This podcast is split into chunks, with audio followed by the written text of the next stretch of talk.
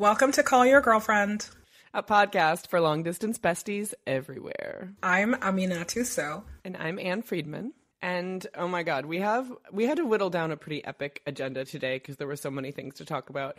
Um, but we we are going to attempt to discuss this week uh, an IRL Beyonce sighting, uh, how to make friends, uh, why the Pope continues to be wrong about pretty much everything, including now the internet, uh, a story about diffusing hypermasculine aggression on public transportation, baby feminists, uh, black immigration and white perceptions, um, plus this week in menstruation. I'm very excited.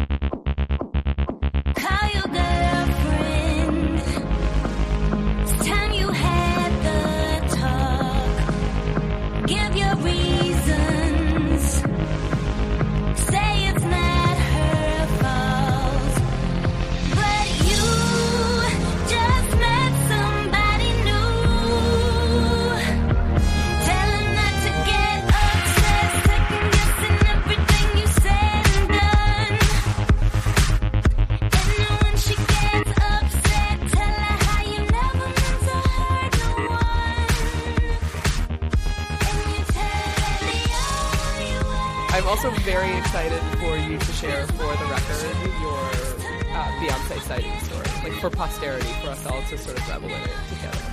This is so exciting. Um, so yeah, I'm having a really big like music week this week. It's really funny.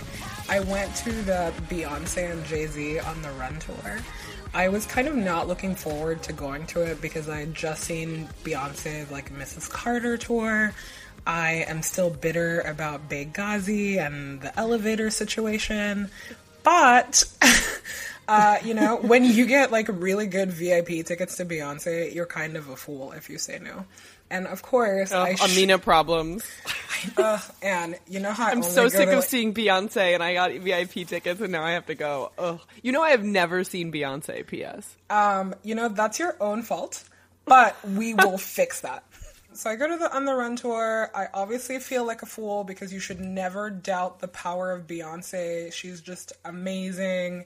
The whole show is great. It's all stuff that you've heard before, but oh my god, it's so good. Uh, I don't really want to talk about Jay Z. But so anyway, I'm writing this like high, you know, like I just saw Beyonce yesterday. I'm so, so, so, so, so happy.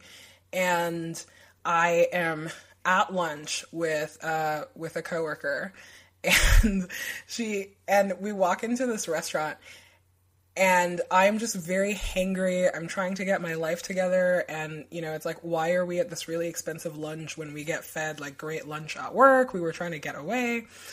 But so anyway, she says something to me to the effect of, I think that's Beyonce. And the first thing that I think in my head is, ugh, like, why are you lying to me? and I turn around and lo and behold, it's Beyonce. oh my god, was she bathed in a glow like from above? And she's so beautiful. She's so beautiful. She was holding Blue Ivy, who is really really cute, and all I cared about was like what is Blue Ivy's like foot game, you know, because she's like real. She wears like really cute shoes. She was just wearing these little really cute baby sneaks with like a cool pattern on them, and I was like, I really want to know where these baby sneakers are from. Uh, Beyonce was so chill. She was wearing like a hoodie and skinny jeans and some um and some high top sneakers, and just looking really like a badass mom and mm-hmm. just super chill. There were like two, I, I want to say like two bodyguards with her, but nobody was really mobbing her or acting a fool. And I was like, I don't know if this is like a because it's San Francisco and people are crazy, but I was also surprised at my own restraint. So uh, yeah, it was great. I mean, I think most I mean, people who are nice people, even if they are obsessed with a celebrity, understand that sometimes celebrities just want to eat lunch with their daughter or whatever, right? Like This is true, but also sometimes we have no shame and we lose our shit. I mean, right. I guess. But like you don't lose your shit. I'm saying what I'm saying is you're better than other people. you don't know that. This is Beyonce. Everybody's other people when it comes to Beyonce. But this is the ultimate test. Like, right? Like I feel like Beyonce is the ultimate test of like can you be chill when no, you see a celebrity in public? This is true. Like just see a celebrity in the wild living her own life, just being a mom, carrying her baby, trying to get some lunch. Um, yeah, no, she just she looked so cool. I was so struck by that. And then on Friday, I also had an impromptu like went to see Kanye West at Outside Lands. So I'm I mean, feeling impromptu. I know. I hadn't I hadn't planned on it, Anne. What can I say? I have good friends who work in the music biz.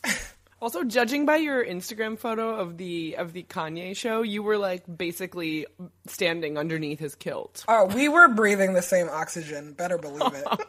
I have had no such sightings. I've seen just two civilian dudes wearing Pharrell hats, or I guess I should say 1980s Vivienne Westwood park ranger hats. That's the closest I've come this week. I will say this though, my Watch the Throne like uh, family week has been great and kind of restored my faith in San Francisco. It's like, uh, San Francisco's not as cool as New York, but you know what? Like these like three sightings are going to keep me going for a while. Giving you life. Thank you, as the kids say, giving me life. I know.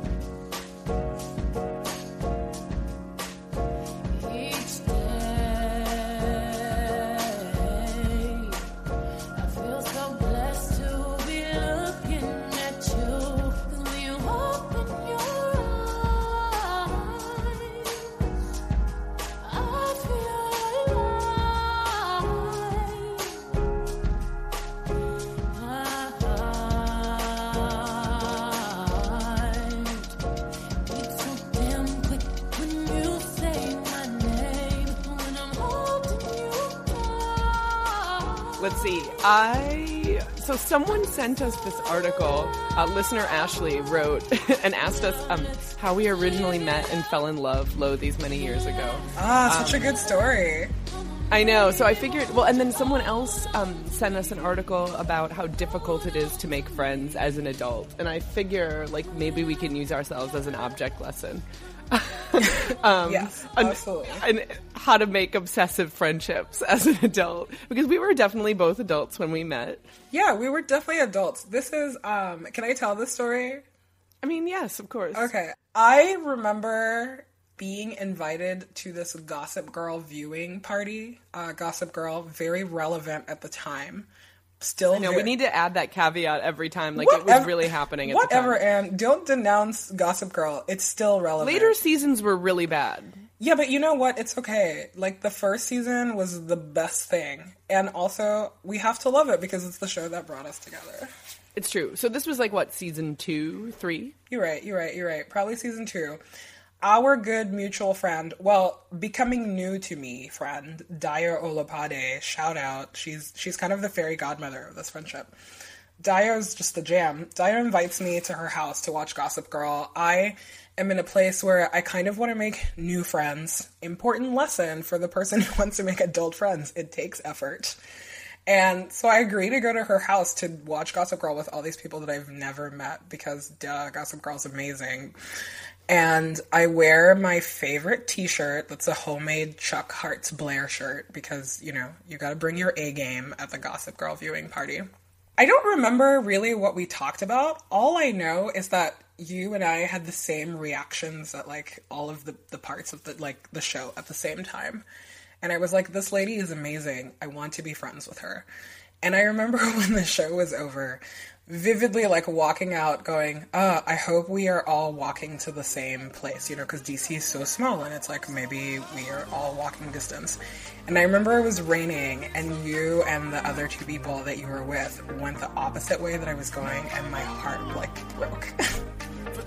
I mean, I love it because in my head now, this is like a romantic comedy scene. It's like raining. You've you've just met your dream bestie, and like she's walking the other way. Uh, yeah, duh, because I did the thing that I never do. When I went home, I immediately looked up your name from the email, the Gossip Girl email, and I added you on Facebook. I never add people as friends on Facebook because I'm a jerk and I'm like, well, like people will add me. I went to add you on Facebook, and as soon as I turned, uh, as the whatever, like the website came up, I saw that I had a pending friend notification from you. I was like, everything is great.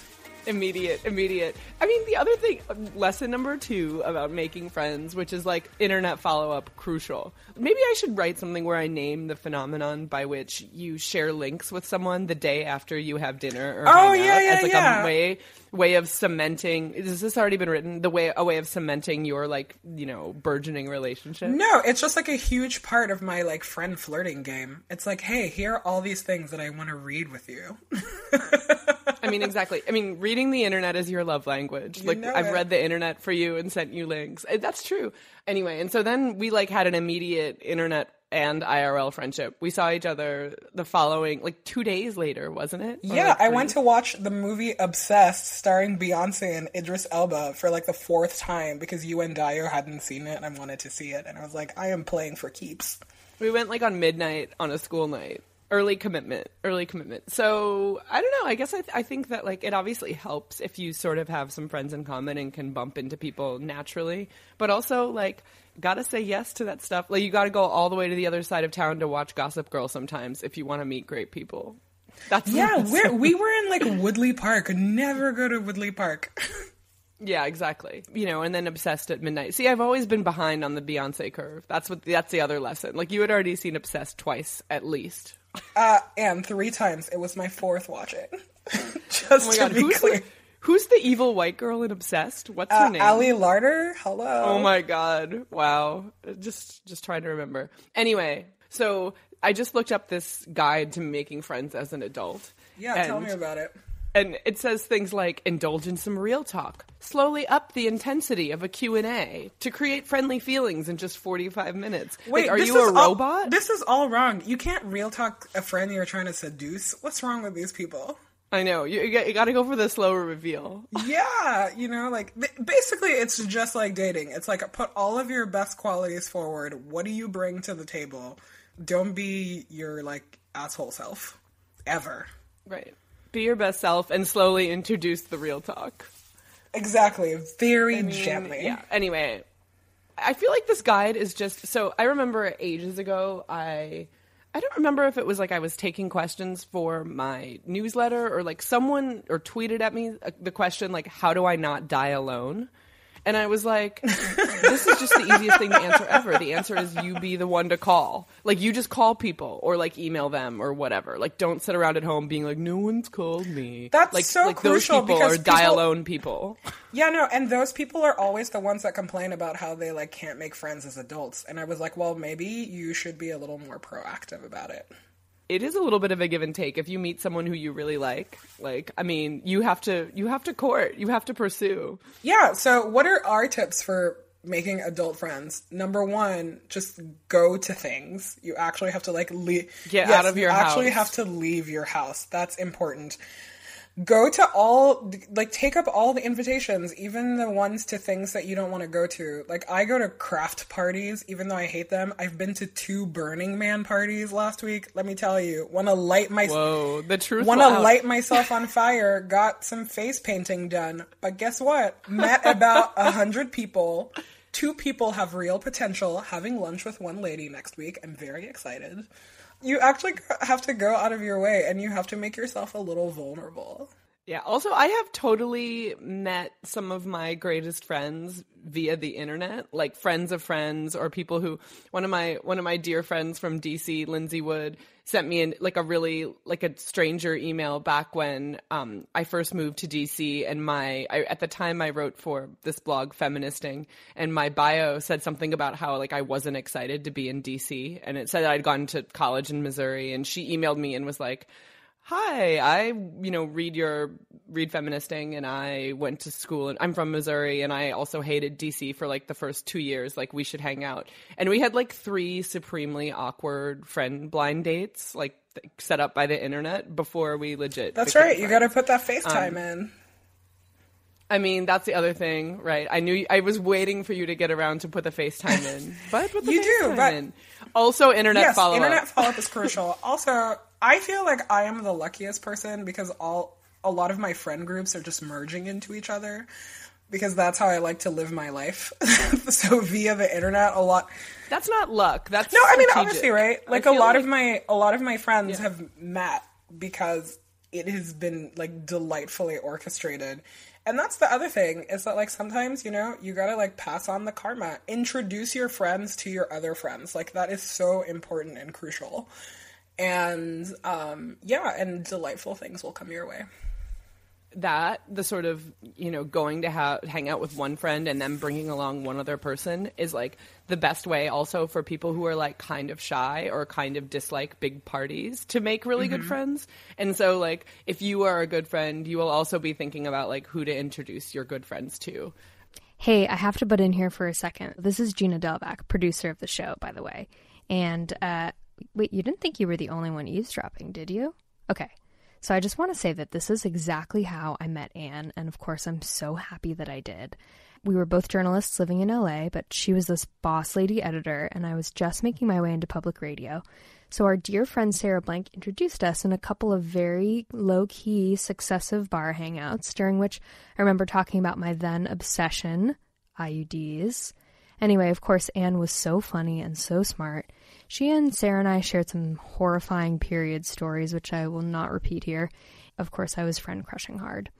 And one thing led to another. Lucky me, Anne introduced me to Amina, and she has also held me so close in URLs and IRL situations. So this advice can really work. Your hosts don't lie. I'm here to do a little impromptu endorsement of my own and give a special birthday shout out to Sarah Blank. I have um I have an email in my draft box right now that says uh, the subject line is "Set me up with your friends" that I'm going to send to all of you very soon. While all of you being like my IRL friends, saying like, "Hey, I'm settling into this weird town. Who do you know here? Please set me up with them." And sometimes like you got to do that too. But I also think that like being new in some ways also offers this great freedom where you're like, well, I don't know where we should hang out. You have to like pick a restaurant and like show me your world is like a really great little. And are you um, saying like- that you don't like use the. Yelp app and go, "Who is the Duke of this location? Who's the Duke?" Who's the Duke of this, This is- location?" and just go there.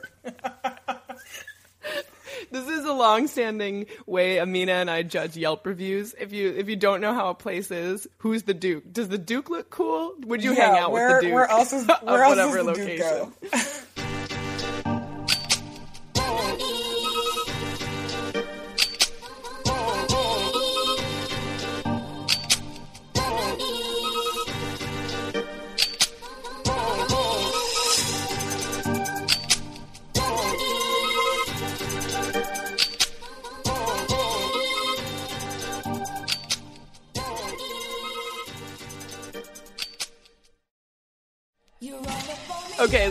Talk about how we hate the Pope, right? Uh, and th- like another hallmark of this friendship, we both hate the Pope so much. I love Um, that we fake love JP too, but this Pope, this Pope is evil and nobody knows. I ironically love JP2 in a Midwest grandma way. Like, I don't actually. Actually, I hate him just as much. I Um, mean, duh, we hate him, but the problem is that this Pope is beloved by people, and and I would say like people that I consider to be like really skeptical and not Catholic and just like smart people, and they're all getting bamboozled by this Pope because every once in a while he'll make like internet pronouncements. Don't Right. fall for it. Whereas you and I are like, show me the receipts. Which policies have you changed? You know? Yeah, no, he's is so awful. I was like, stop talking about Snapchat to make yourself relevant. Like, do shit I care about. Okay, so this week he uh, he issued. Wait, hang on, let me find this. So on on Thursday he met with fifty thousand German altar servers. That's Word kind of up, word up. A stadium's worth of German altar servers. Anyway, and and told them, quote, maybe many young people waste too many hours on futile things. Our life is made up of time, and time is a gift from God, so it is important to be used in good and fruitful actions. And he went on to sort of cite as examples of not good and fruitful actions, quote, chatting on the internet or with smartphones, watching TV soap operas, Oh, shout out Gossip Girl. And using the products of technological progress. Snapchat, Snapchat shout out. I mean, obviously, this is kind of a little thing in the scope of like the Pope not being great to survival survivors of sexual assault, for example. Like minor, minor point about hating the Pope, but sometimes it's the easiest, the little stuff that's like uh, easiest to go in on. I just also, like, what a ugh. what a hypocrite coming from someone with like 20 Twitters and like 4 million followers. I see you, Pope.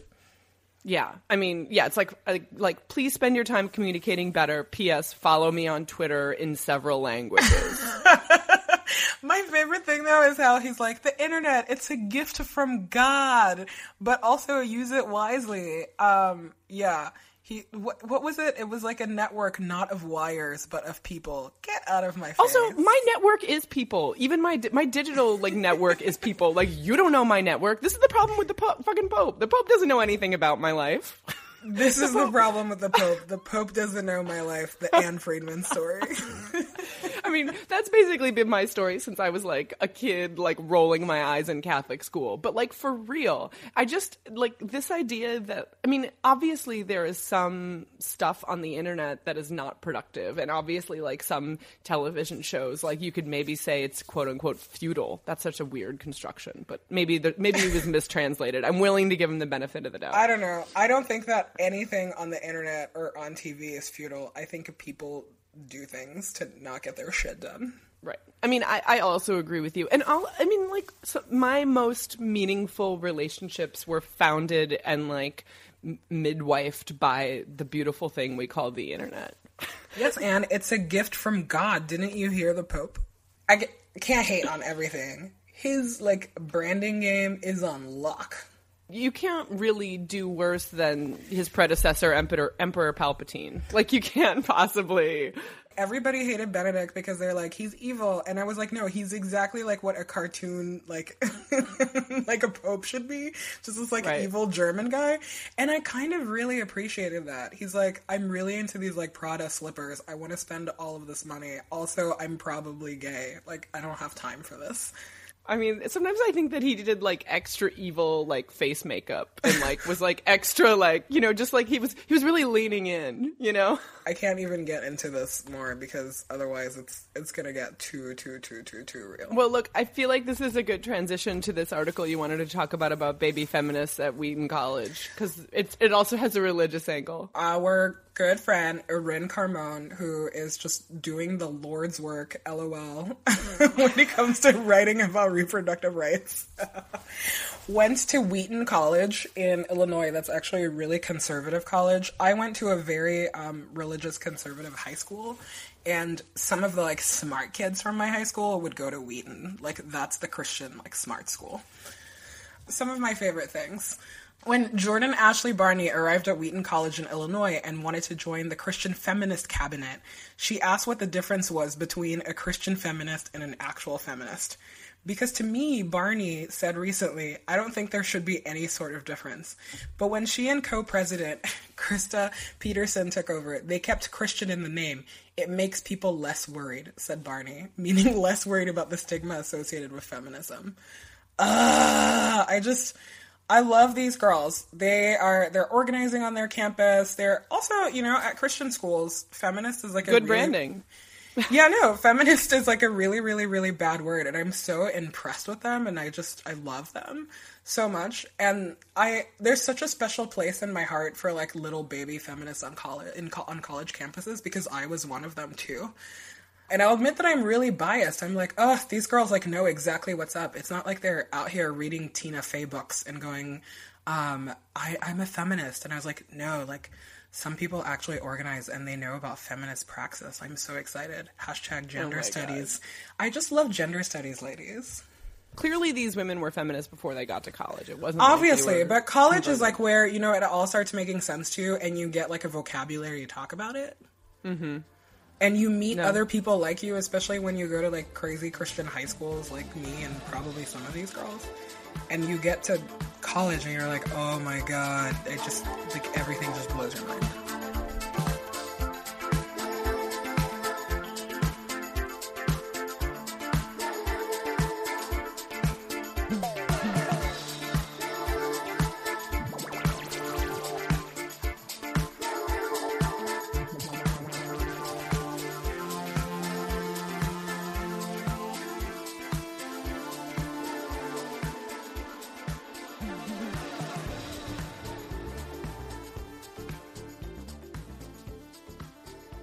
You know how you sometimes just see random displays of masculine aggression? You know, like like the dude who is like accidentally like, you know, someone touches the wheel of his bike and he flips out and everyone's like, uh, tiptoeing around and he the just like and he street. just like hulks out. right. It's like it's like the next public bro level after sitting with your legs spread open like on public transit. It's sort of like then and one more notch more aggressive. So my friend Jana Kinsman, who is a designer in Chicago, her roommate tweeted the story about how he was on the train in Chicago. and Wait, pause. like- the train in Yes. Chicago is called the Metra, like a metro with an A. Well, that's the suburban commuter. That is just version. blowing my mind. Somebody's got to change that. Okay, tell me this important story. the Metra. I thought you would like that. We're taking the Metra. We're taking the Metra. I don't know. It's weird. anyway, so he was he was on the train and it's very very packed, and he says pushing and shoving through the line came this six foot infinity dude from God knows what bad company listening Jeep Cherokee driving dimension. Jana's roommate Brent, this guy kind of leans his body back into into the dude, you know, to sort of push back. And the guy obviously doesn't like that and decides to get in his face. And so turns around and goes, "What?" And Brent looks up at him and goes, "You're weird." and um, and he's like, "Do I try to fight him? I'm clearly not big enough. Like, we can't just stand here forever. Is this guy going to punch me? Clearly, he wants to punch me. I think that's an important part of the story. The guy is like, you know, I'm just, I'm just really looking for a fight. So he says, so I did the only thing I could do." The lightest, tiniest jump, like a toddler when excited about triangles. and it gave me just enough lift that my lips landed right on his. No. The crowd's silence from intense masculinity made the kiss only more audible, and without hesitation, I sprinted 10 feet away just in case. Everyone, everyone began laughing. I stood briefly watching to see if this dude would pull out like a bazooka or 50 guns or something, oh but he just stood there, more embarrassed than that one time he openly expressed emotion in his 20s. This is like worse than glitter bombing somebody. Oh my god. on one hand, I'm sort of like, this is incredible. I love this story. All's well that ends well. Basically, the guy was just dumbstruck, and our hero got away just fine without without being punched in the face. But when I read it, I was also like, this could have gone a totally different way. Like that guy could have just like beaten the shit out of you right then and there on the platform. Yeah, no, I um my blood pressure is high right now. I'm just I'm not finding the like happy ending here. That is crazy. So I don't know. It ends with him sort of saying, like he says, "So all my bros like me out there. I encourage you to do the same because now I know how to ruin every jock and rough dick abroad." I mean, I, I don't know. I sort of am like, I appreciate, but also, you know, But also be know. careful out there. Don't be out there kissing bros. Oof. use with caution use with caution but i mean the thing that i love mostly about it is just like recognizing that pointless hyper masculine confrontation that happens in public we all put up with that you Seriously, know like like ban men. Just ban men altogether. It's awful. that is not where i was going with that but okay That's where I'm that's where I'm always going. uh, What do you feel about this epidemic of people writing about dudes that like have their legs wide open on the train? I mean, it's just funny, right? It's rare that like men taking up too much space isn't sort of like scary or violent, and it's more just like annoying and like kind of hilarious in a like, do you have cantaloupes for balls kind of No, way. I know. It's all I can ever think about. I was like, this is so funny to me that you have external sex organs, and because of that, you can't sit straight. I mean, external genitalia will never not be funny to me. Like it's all just out. Like, the whole thing is ridiculous. I just am noticing that it's a bigger part of the conversation now. Like, I hear it over and over again, and one, I'm kind of sick about hearing about it, but two, like, it's real. Like, dudes take up a lot of space. Like, IRL and emotionally and a lot, in a lot of ways. So again, not surprising. Let's see. Speaking of people who take up lots of space, white people. Uh, love white people. I know you like white people more than you like men. I think. I- Not to yeah. make this. Wow, Anne. Wow. but true. But true. I mean, I probably do too at the end of the day. If we're talking broad categories here. I don't know. I feel like you like men more than you like white people. Hmm, I mean, yeah, it's like it's more complicated. I'm already like, oh my god, someone's going to excerpt this clip like when one of us is getting put through the dark side, like Pope Francis's internet. Someone will on pull Pope this clip and use it against us. Like you, you know, white people. Oh my god, I'm totally I'm totally using that from now on when I'm like in like the, a Tumblr vortex. I'm like I'm on Pope Francis's internet. Like gotta go be more productive. You know, my favorite thing about watching a movie about with you is whenever um, white people, big scare quotes, do ridiculous things, and you are so embarrassed for your entire race of people. That makes me laugh a lot. I mean, it's pretty embarrassing sometimes. I don't know what to tell you. White woman burden. So true. So tr- sometimes you just want to watch a romantic comedy without being embarrassed for white people. I know. really I feel hard. like the Sex and the City movies, like you just could not watch that with a straight face. I can't believe you just told the world that I even watched that movie.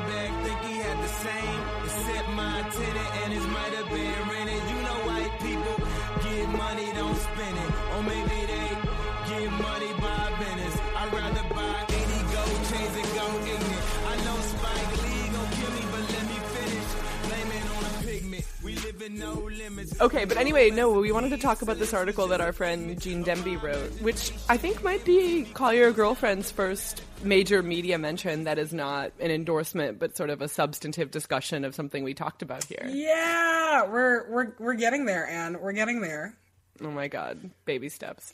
But anyway, this article by our pal Gene Demby at NPR is sort of about the way I would say racist attitudes actually change, or, or or sort of the broader population's opinion changes of black people when those people are recent immigrants versus whether they have lived in the country for quite a while. AKA the story of my life. Right. Well, and this is the part of our conversation he excerpted where you were talking about the way you're perceived in Europe versus the way you're perceived in America.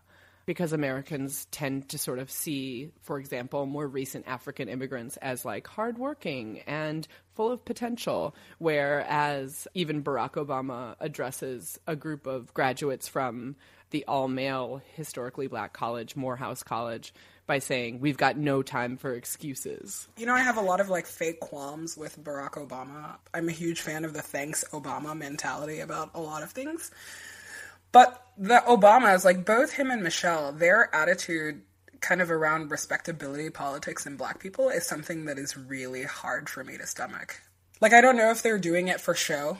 You know, it's like, hey, like, eh, do you have to do this because you're playing this political game and this is what you want to do? But they have both said some just like really rather insane things to all black audiences and i think that it's really interesting how they they kind of take this very paternalistic tone and attitude when talking to all black audiences. You know the pull up your pants. Don't gr- you know like don't grow up to be an artist or a basketball player. Here's what you can do.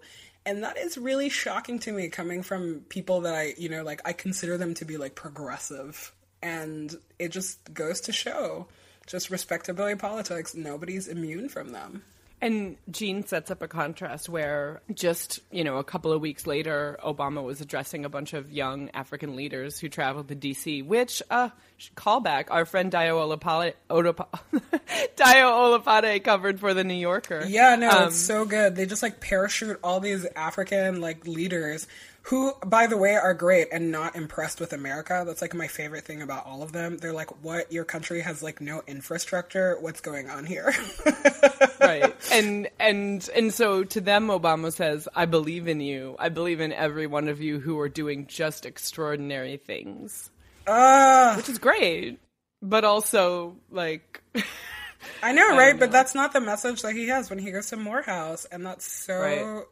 you know, to use your favorite like college graduate word, it's so problematic. I don't know, and I think that we've both probably read lots of articles about race and how it's lived in people's perception, and this was a real I don't know, this was a real eye opener for me. Yeah, no, it's really good. I think it was last year. Ta-Nehisi Coates spent a couple of weeks in France and wrote about it on his blog. Yeah, I'm pretty sure it was last summer. Mm-hmm. And that series is like completely eye opening and wonderful because he, you know, he's basically this like African American guy like living in Paris and he's completely in love with Paris. And he's just like living like an X Men. The whole thing is just like beautifully written and great. But it would like for me it was really hard to read because that's the complete opposite of my experience, you know. Right. And it was really interesting like trading notes with him about how like we're both perceived like in our respective places. So you know, I if you haven't read if you haven't read that from a couple